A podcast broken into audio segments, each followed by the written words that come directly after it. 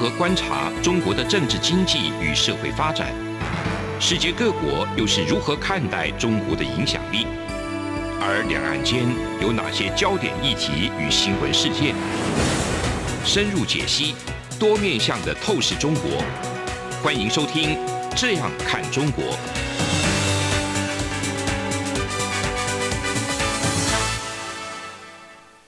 各位听众朋友，大家好，这里是央广的《这样看中国》，我是富察。今天跟我搭档的是老朋友张正，张正就是我。Okay, 好，好，那我们今天讲这个河西走廊的最后一讲啊、哦。嗯。河西走廊真的很迷人啊。那我们今天讲这个河西走廊最后一讲的主题是讲那个凉州。凉州，凉州，对你说，你标题写凉州就是中古时代的上海，我真的蛮难想象，完全不能接受，因为凉州听起来就是很荒凉，荒凉因为凉嘛，这个是望文生义。凉州的凉的来源就是从中国的呃，至少是长安、洛阳的视角看那个西北地区，觉得哦很冷。所以叫凉州、啊、这好，这个说法 是,、呃、是真的假的？真的是这样 的,、嗯、真的，对，至少从史料有一种说法是这样记载的。那凉州其实就是今天的甘肃省的武威市，今天叫武威、嗯。我们之前讲过说，武威就是汉武帝打下河西走廊之后，把匈奴人赶走之后，觉得嗯耀武扬威哈、啊，叫武威。武威张掖九泉九泉敦煌的第一个，对，没错，啊、耀武扬威。河西四镇。那我们我们为什么讲特别讲凉州呢？为什么讲今天的叫武威，过去的凉州呢？因为凉州真的是一个在中古时代非常重要的一个城市，它的繁华，它的重要性，我们今天其实是很难想象。可是我们不能够被今天的东西蒙蔽掉，嗯、所以要把给它重新这个重新证明。所以我的名字叫做凉州，可能是中古时代的上海。嗯，那我们在讲凉州之前，先从凉州词开始讲起。嗯，一提凉州词，我觉得我们大部分人都背过一两首吧。可能有听过一两句，真的哈，比如说这个"黄河远上白云间，一片孤城万仞山。羌笛何须怨杨柳，春风不度玉门关"这句我最熟，最熟对不对？嗯、其实另外一个呃，这这个刚才读的凉州词是王之涣的作品嘛，对。嗯、那另外一个还有叫王翰也写过凉州词、这个，也很有名哦。葡萄美酒夜光杯，欲饮琵琶马上催。对。醉卧沙场君莫笑，古来征战几人回。对，没错。你看当、啊、这个都是凉州词啊，他这个都是凉州词。对，然后大家就觉得说，哎，为什么都叫凉州词呢？嗯、凉州词在今天的呃这个所谓全唐诗当中，据说还有一百多首，就是以凉州词命名的。嗯哼，它是凉州词的这个曲。对，所以其实我们要明白说，凉州词今天我们理解是唐诗，可它背后其实是唱的。嗯，好，就唐诗实际是唱的。这个唐诗实际是歌词，嗯，我们今天看的是歌词，其实在唐代时期人家是唱的，嗯，就这个这个道理要很明白，那就必须来讲到说，那凉州这个曲谱哈，在唐代的真实的意义是什么？然后唐代的乐府就是这个宫廷里面的音乐机构，他们把这个凉州词哈叫做近代曲词，那个近代哎，真的是我们现在讲讲近代、古代、现代的近代哈，所以其实日本人使用近代这个词来翻译英文的 modern 的时候，他只是借用了古汉语的这个近代这个词，嗯、他的意思就是说这个近代就是。就是我们唐代现在呃最近哈最时髦的这个曲调啊，叫所以叫近代曲词。那它对应的就是古代的乐府，就古代的汉魏乐府啊。就我们知道汉魏乐府六朝六朝清乐，这是古代的唱歌曲。汉赋对。那等到唐朝时候呢，当代我们最流行的歌曲叫近代曲词是什么呢？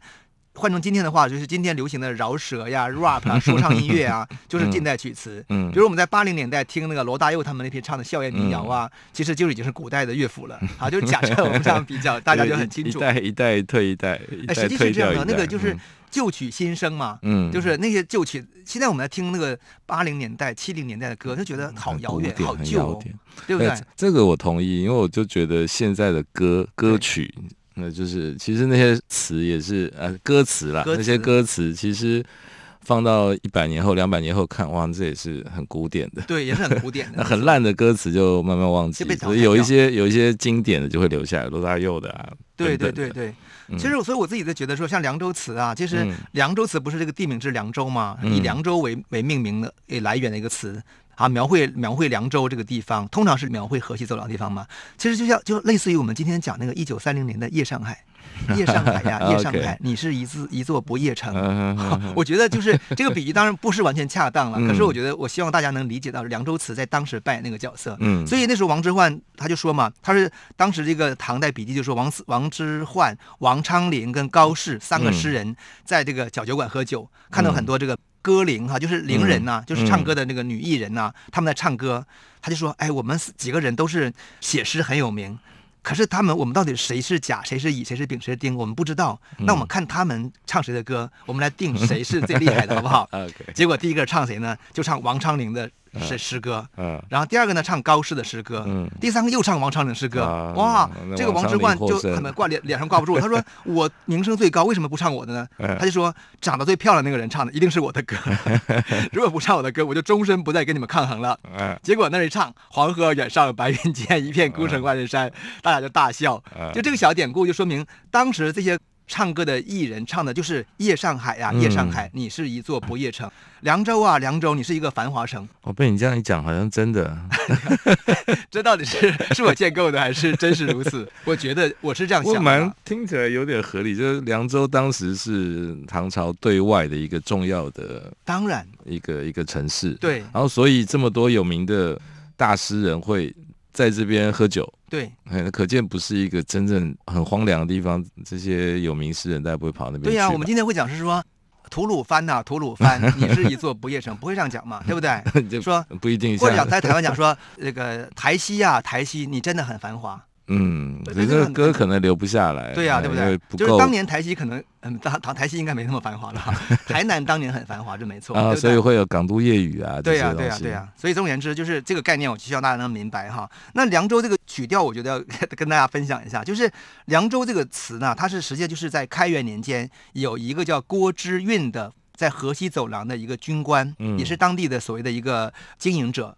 啊，从唐唐政府派出的经营者，他把这个音乐献给了献给了这个唐玄宗啊，应该是应该唐开元年间，嗯，呃，唐玄宗献给他，那所以这个音乐凉州它本身就属于胡步，在当时的记载上是胡步，胡步什么意思？就是外国音乐嘛，对不对？那他演奏方式叫大曲，大曲就是大型音乐演出，所以我们要知道说，我们今天看那个七绝啊，好像二十八个字。这好像很轻的东西，可是在唐代的演唱的时候是用大型音乐演出的。怎么演出呢？好，就是它是这样演出的，我讲一下哈。它的大曲呢，它就是要结构非常复杂，它分呃用不同的调式来演唱。不同的调式的意思就是在古代分正宫调、道调、高宫什么什么哈。什么意思？就是好像比如说今天讲讲不同的 C 大调啊，就不同的调起调那个声音是不一样的，对不对？嗯。然后它伴奏的乐器也非常多，然后它会唱很多遍。它每一遍的当中呢，就 repeat， 对，它 repeat 就很像那个，就是讲我们讲讲现代音乐也不是一直会有一个不断的，就是会有副歌副歌的部分嘛，对不对？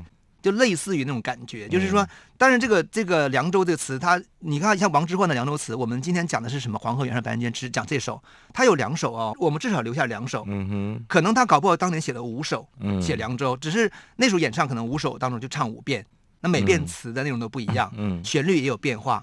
然后伴奏的乐器也有变化，嗯、那么你要钢琴伴奏、跟笛子伴奏、跟什么小提琴也伴奏、啊、是不一样的、哦。唱的唱腔、唱法那个都不同，速度就不一样。对，然后最后它还有舞蹈配合，这舞蹈是由这个西域的这个就是那个啊胡人、西域的歌女啊、粟特人啊、内亚的这些女女孩子。嗯，他们跳的什么胡旋舞啊、什么胡腾舞啊，嗯、转圈圈、转圈圈的那种。胡腾舞是往上跳，胡腾舞是往上腾嘛，腾飞的腾嘛。胡腾舞是男的跳的比较多，是往上跳的。然后跳得很高，然后边转边跳。那胡旋舞是一直转，哎，他很厉害啊、哦！那个技术，那个今天你看那个芭蕾舞那个技术，就是脚尖借那个那个那个那个，就是很难的，不是那么简单的事情。嗯、呃，我们还是拉回到拉回到这个凉州词哈、啊，就总而言之，凉州词所背后的音乐表演方式是我我们今天不能想象的，是非常复杂的大型表演音乐。嗯，啊，这就是凉州词。所以那时候唐政府他们这个流行的宴乐大曲就是。在宴会当中演唱的大曲有有什么呢？有西凉大曲、秋词大曲、疏勒大曲、高昌大曲、安国大曲。安国就是今天的那个内亚的那些古国的部分，嗯嗯还有天竺大曲，就是印度大曲。所以你看，它的伴奏音乐是非常国际性的。哦、嗯，那不用讲《尼山雨衣曲》这个最著名的这首诗歌，嗯这个、本身就是来自于内亚，是来自于秋词，今天新疆南部的地方。那这就是说，我们从凉州词来看，是说凉州既然是一个重要的表现对象。然后凉州也是一个大家常常会这个会去的地方，说明凉州远远不是我们想象那么荒凉，是非常繁华的。嗯、这就是我们先跟大家讨论的第一个小概念。Okay, 第一段。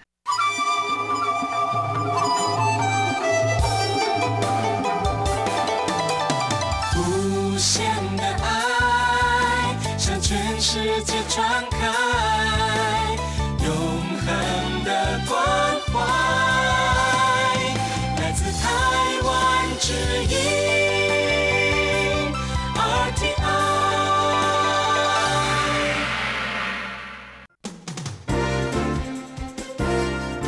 从两岸、国际、历史、文化与财经等角度透视中国的《这样看中国》节目，每周一到周五晚间九点三十分到十点在中央广播电台播出。如果您对《这样看中国》节目有任何收听想法或意见，欢迎寄信到台北市北安路五十五号，也可以透过电子邮件的方式。节目有两个信箱：二零二零 at。r t i 点 o r g 点 t w 或是二零二零零二零三 n e w s at gmail 点 com。 再次谢谢听众朋友们的收听与支持，请持续锁定每周一到周五晚间九点三十分到十点播出的《这样看中国》节目。好，我们继续讲这个凉州的凉是怎么来的哈。嗯、那个凉州的凉呢，它实际是来自于汉武帝时期所设置的凉州刺史这个概念。嗯、啊。那凉州，所以凉州这个词其实是应该是跟汉武帝时代有关的。汉武帝不是把它设武威吗？对，武威是一个地方性概念，上面有一个更大的一个行政机构。啊，那么凉州是一个州的建构，刺史的建构。啊，啊那武威是一个市，当时是一个相对一个镇的建构。啊，就是大的概念啊，郡县的建构。好。当时设置这个凉的意思就是说啊，因为地处西方，常寒凉夜，就很冷很冷很寒冷，叫凉。但不管如何呢哈，这个凉的概念确实变成了呃河西走廊这个地区的一个，我觉得后来变成一个呃文化符号跟政治符号。为什么呢？因为后面在河西地区建立的大部分政权都叫凉。嗯，好，比如说有一个词叫做五凉古都。嗯，完了，大家说什么五梁古都什么东西？我我只听过六朝古都。我考你来，六朝古都是哪？六朝古都是在哪？南京对不对？哎，南京对。那六朝古都是南京，主要就是讲这个魏晋时期的那个南朝的南朝南朝的时期嘛，对吧？有六个政权在那边建立。五梁古都是说五个梁都都在同个地方建都吗？对，就是说在当地有五个政权都以梁为命名。但是呢，他们的首都呢都在这个凉州，都在武威。嗯 okay. 啊，对，好，这就清楚了。那哪五个政权呢？完了，大家都不知道，我也其实我也不太清楚，分别叫前凉、后凉、南凉、北凉，还有什么大凉、西凉、大凉。其实算大凉是六个了。那如果因为大凉很很短，只有两年时间。那么前面的五个凉呢，前凉、后凉、北凉、西凉跟跟南凉，好，这五个凉呢。差不多就是有各有二十年上下时上下时间。哎，这个是后后人把它命名做前凉后凉，还是当时他就自己叫前凉后凉？因为不是当时就叫凉，当当时大家都叫做凉嘛。对，这就是后后面史史家在分辨的时候，不然那么多凉，对，前后左右凉，对。所以你看，就跟南宋北宋一样嘛。啊，当时他也不会叫自己南宋，南宋不认为我叫南宋，我是问我就是宋哦。嗯。那么这个这些政权呢，我就不一一展开讲哈。但是我们简单说，这些政权呢，分别是有都是五胡十六国时期，嗯，魏晋时期的五胡十六国时期在河西地方所建立的政权。嗯、然后他们的政权的建立者呢，分别是哪些人呢？包括有汉人的移民张轨家族，嗯，嗯有氐人贵族吕光所建立的后凉。那氐人是什么人呢？嗯、就是西藏人啊，氐人是西藏人。我们当时这样讲是非常学术非常不准确的哈，氐人、氐跟羌哈，他们都是跟西藏的关系非常密切的，语言文化。青藏高原对，从青藏高原来的一个政权对。那北凉呢是由匈奴人的一个支系叫卢水胡，所以他们是匈奴人建立的政权。嗯。然后呢，西凉呢是鲜卑人建立政权，然后南凉呢也是鲜卑人建立的政权。嗯、这个南凉的这个他的政权的建立者很有趣，他叫秃发乌姑，秃发就是秃头发的意思。啊，所以这个是真的。真的意思啊，不是声音翻译、啊，但实际是声音翻译啊。就是你看，我觉得汉人很有趣，就把人家翻译成秃头发，他实际秃发就是拓跋，所以就讨厌，就是拓跋氏，讨厌他就给他弄个比较丑的名字，对，就讨厌他，那个拓跋氏很讨厌，就把你翻译成秃发好了，这就是汉人的习惯哈，我中国人的习惯啊，就是他们这些政权呢，他们的首都大部分都在武威，也就是今天的凉州啊，所以武威是武梁古都的，对，武威是武梁古都。嗯、那么，但是当时在这个五胡十六国时期，当时的武威并不叫武威，当时叫什么？叫姑藏。嗯，姑是写姑姑的姑，藏就是，呃，躲猫猫那个藏，上面去掉那个，哎、嗯，是吗？就是对，就是那个藏，还读藏，姑藏，哎，应该读姑藏，好吧？我这个对不起，我没有做功课哈，应该叫姑藏。这个姑藏呢是匈奴语的发音，嗯，就实际上是这是声音翻译嘛？对，是翻译。姑藏，张皮的张，对，张皮人物的张，嗯、姑藏哈，对，它是匈奴语的发音，而且在五胡十六国时期。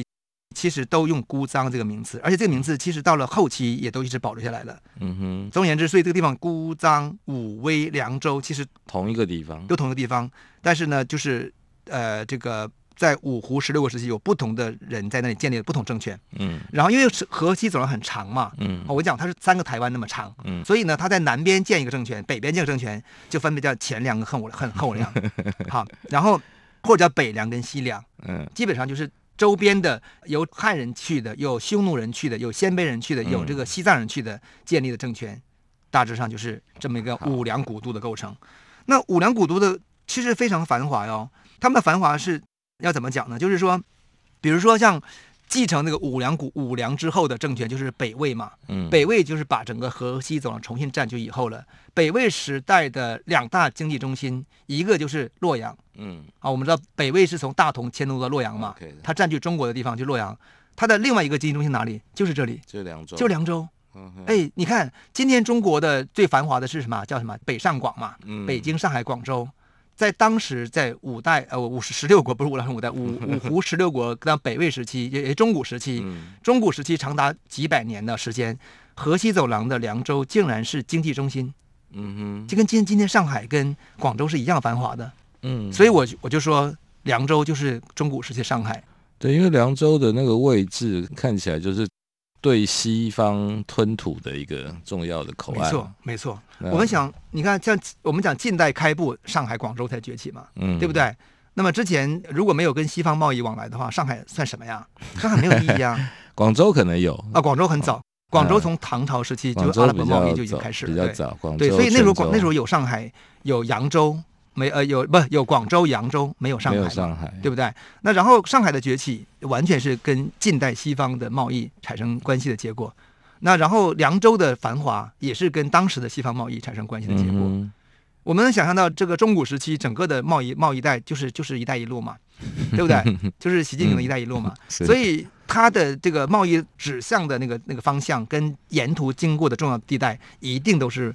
商业繁荣的重镇，嗯哼，就这么简单，所以它不会是什么呃什么朝鲜呐、啊、日本呐、啊，或者是沿海的、沿东海的某些地方，嗯，一定不是的对象太小，市场太小。对，所以我们假设说未来这个一百年以后了，俄罗斯西伯利亚贸易变得繁华以后了，那那整个北方的内内蒙古嘛，就一定变得很繁华。蒙古对，一定是这个道理的。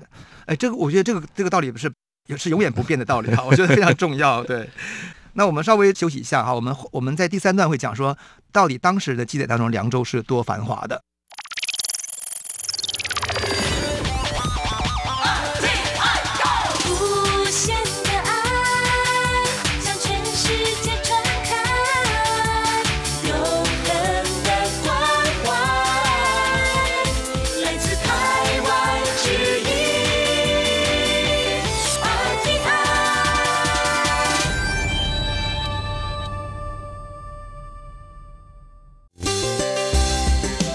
各位听众，因应冬季频率实施，自十一月一号起到二零二二年二月二十八号止，原上午六点到八点，透过短波六零七五千赫对华中，短波六一零五千赫对华南，短波九九零零千赫对华北播出的华语节目，调整为六点三十分到八点三十分播出。另外，原本晚间十九点到二十点，透过短波一一六一零千赫对华北播出的华语节目，则暂停播出，造成不便，敬请见谅。我们回来继续讲这个凉州是如何繁华。嗯，那么凉州的繁华呢，我们看当时的资料当中，看人先看人口哈。人口呢，其实在很多资料研究当中，比如说像陈升这个诗人哈，我们这个边塞诗人陈升、嗯、我再补充一下，边塞诗这个概念哈，其实是很后来的概念，就是我们今天觉得那是边塞诗。嗯，对。可是在当时的人当时的诗人看来呢，当然那个地方对唐帝国而言确实是边疆，边疆没错，边塞、嗯、但是我们觉得边塞诗都是那种苦寒之地，充满战争杀伐之气也确实如此、啊嗯、但是它跟经济繁华之间并不必然冲突，可能是同时存在的、嗯、同时存在。对，就好像说我们今天讲说广州是边陲吗？广州是边陲吗？广州以中以中国的土地来说，以中国的土地跟中国的政治中心来看，它是非常边陲的。对，可是它非常繁华，这个我们不能否认、嗯、哈。所以就是要希望我们今天的听众朋友能理解这个道理。我们讲陈升呢，他来到武威，他就写说啊，凉州七城十万家，胡人半解弹琵琶。嗯，就说哇，这个凉州这个地方呢，哈，一共有七座城市，有十万户人口、嗯、那么按照当时的这个每户人口的这个比例呢，就是差不多四五十万人口、嗯、就是凉州这个地方就有四五十万人口。胡人半解弹琵琶，啊，里边的胡人呢，就是有一半都通音乐，都会弹琵琶、嗯、啊，就是这个地方就是音乐之城、嗯、啊，可以这么讲哈、啊。那么当时这个长安的人口是多少呢？当时统计说，当时有一百五十万上下，嗯，当时长安。那么长安的一百五十万人口当中，有多少外国人？五十万，十万，五十万，嗯，是不是这个比例很吓你一跳？这是白领外劳还是蓝领外劳？不是，不是，不是，不是，呃，有外劳，像比如说有些那种这个歌妓呀、啊、什么的，跳跳胡腾舞的，他们也都是来、嗯、来做生意的了哈。多半是商人吧。但是呃，主导者是非常多的，其实、嗯、对。哎，你想想看，今天你今天看你上海有有三分之一是外国人吗？没有吗？还没到这个程度。对。我觉得那就是真的就是纽约、伦敦的那个等级。嗯嗯。对，就是外来人口非常的多，而且非常的。高度的国际性，高度的世界性。嗯、那当时的扬州也才也才四十万人口上下、嗯，所以你看当时的扬州，扬州是在整整个中国内陆当中人口是非常多的地方，对不对？嗯、它是长江流域的，对长江流域的中下游的核心嘛。嗯、唐代的扬州其实是接近已经接近出海口了、哦。因为长江不断往下冲刷之后了，嗯、对对对后来我延伸到上海一带、嗯，所以扬州在唐代时期其实已经接近出海口了。嗯，就好像今天上海，大家觉得上海是出海口，可是上海离海很远，你知道吗？对啊。上海像很多人都觉得说啊，上海不是海边吗？哦，对不起，上海你要从上海到海边，上海市中心到海边，可能相当于从台北开车到新竹那么远才到海边，就那个感觉，你知道吗？对，那个淤积会越来越。对，它其实那个那个淤积城市是不可能在海边建成的啦、嗯，所以它一定是河边建成，嗯、所以它是在苏州河跟黄浦江边上建成，嗯、然后苏州河呢再流入长江，长江再流入到黄东海黄海当中，啊、黄海、哦、那过程很远。我有一次坐船从上海市中心港口坐船，我就走了快半小时还一小时才才到这个长江口，那感觉哈很不一样。两百年前、一百年前可能没有那么远。呃，两百年前没有那么远哦、嗯，那时候所以扬州在那个时候才是那个，对，这跟台北的那个艋舺、万华一样，从、啊、前也是很接近，呃，相对接近，后来就淤积嘛，对，对，只好一直出去到淡水去了。没错，没错，没错。好，我们讲这个人从人口来就能看到说，当时凉州人口绝对是个很多的，嗯、而且那个腹地很小的地方，竟然有那么多人口，它不是农业人口哦，它种地的人很少，它都是商贸为主的，对，嗯、这是第一个小故事。然后再看这个司马迁在《资治通鉴》是怎么写写这个凉州的。他说：“天下富庶者，无出陇右。”嗯，没有比陇右更更更富更富的地方了。这话就是说，说就是今天说，今天中国最富的地方就是长三角啊，就这个意思啊。就是长安不用讲，它一定是长安、洛阳一定行政中心嘛，资源全集中在那边，就变成北京嘛。嗯、北京北京如果没有这个中央政府的话，北京马上变得非常穷。因为它产业不行，它产业是依托，它不是真的依托于这个所谓的真正的商业而兴起的，它是依托于政治跟权力而兴起的。嗯、那同样，长安跟洛阳也是这样的角色。所以，真正的这个凉州那一带的河西走廊那一带的富庶，是真的透过商业贸易所达成的富庶。好，这是司马迁、司马光的记载。司马光，对。再讲一个小故事，就是唐代的小说里面记载一个故事，说唐明皇正月十五的故事。嗯啊、唐明皇在正月十五。那时候唐代已经开始过正月十五的元宵节了，开始做过灯节了。也就是说，我们今天的灯节是从唐代时候开始的，至少唐代就开始了。对，就就是唐代开始，就唐代开始，这个、就之前唐唐代之前没有，好像没有，就就灯节开始了。唐明皇就看到这个宫中啊，灯火辉煌，很漂亮，啊、嗯，宫灯这花样很多，他就觉得哇，好棒啊，好棒啊。然后这是唐代道士是在。唐代的信仰当中，道士是这个比佛教是有、嗯、有有有权利的哈。嗯他那个有个道士就感慨，他说：“哎呀，今年的灯节哈，除了凉州之外，没有比长安更好更大的了。”他们说：“怎么可能？哈哈，你到过凉州吗？”那个道士：“我刚从凉州回来呀。”唐玄宗就很吃惊，说：“那我我可以去看看吗？”他说：“没问题，来，我来做法术。”闭上眼睛我们就到了，他就做法术，然后呢，带着唐明皇就去到去凉州，一看哇，什么什么干条银烛十里香尘，红楼以里以如画，青叶什么什么什么什么四春，就是讲讲形容的形容的非常灯节的这个繁华。好，从这个故事当中，我们可以看到，就就算他是编的好了哈，至少可以看到说他不敢乱编吧哈，是说凉州的灯节是不输给长安的，嗯哼，好，就好像说，呃，我这个比方应该不是很恰当，就总而言之，就是我们会想到是说，既然有一个地方性的灯节，因为我们今天都会觉得那就是地方性的灯节嘛，就像说北京的这个某些东西，就上海怎么可以超过北京呢？广州怎么可以超过北京呢？嗯嗯、那个心态。那一样，怎么凉州可以超过长安呢？事实上，凉州就是超过长安。嗯，那原因很简单，因为上元节和这个元宵节、哈、啊、灯节这些概念，就是从这个西域传过来的。嗯，所以他们那边过这个节的这个氛围 更, 更强烈、更强、更正宗。更 OK， 而且他们的也更有钱去办这个灯节，对吧？啊、办灯节没有钱是不行的。对。然后另外像比如说像中华传统舞狮这种东西，也是从那边传来的。嗯你看舞狮当当当当当当那个舞狮全部是从西域传来的。这个我本来还有在想过，因为中国没有狮子啊，中国没有狮子啊，中国所以对中国有舞龙可以，可是舞狮舞狮就很难理解。我觉得舞龙啊，搞不好龙是从南方越南那边来的嘛，所以都是进口的、啊。对，进口的，那种狮子跟龙都是进口的，进口货。然后舞的概念也是进口货，所以中国什么都没有，都靠进口。好，这个调调侃一下中国，大家喜欢中国的朋友千万不要生气啊、哦，因为我现在他们恨你已经恨死了，没差，真的已经恨死我了。所以我们回到就是凉凉州在唐代在中古时期是非常繁华的大城市、嗯、啊，那它的繁华是因为它打通了不是打通，它处在这个呃往国际贸易关键位置，西方外的关键位置，但是那那是很重要，就是你占据上海的位置，你就不可能不繁华，除非是你锁国。啊，除非你打这个打贸易战，嗯，然后你就没没办法了，嗯，对。但是如果是你是开放的啊，你是做贸易的往来的，它就必然会繁华。那一旦这个贸易通道改变之后呢，那个繁华就消失，所以这也就是近代以来蒙古从蒙古时代以后大航海通道打通之后啊，所以凉州这边就真的内亚的这个贸易通道被替代之后了，整个沿沿线的城市都变得没落了的原因、嗯、跟他们城市本身的没关系，这就是大势所决定的。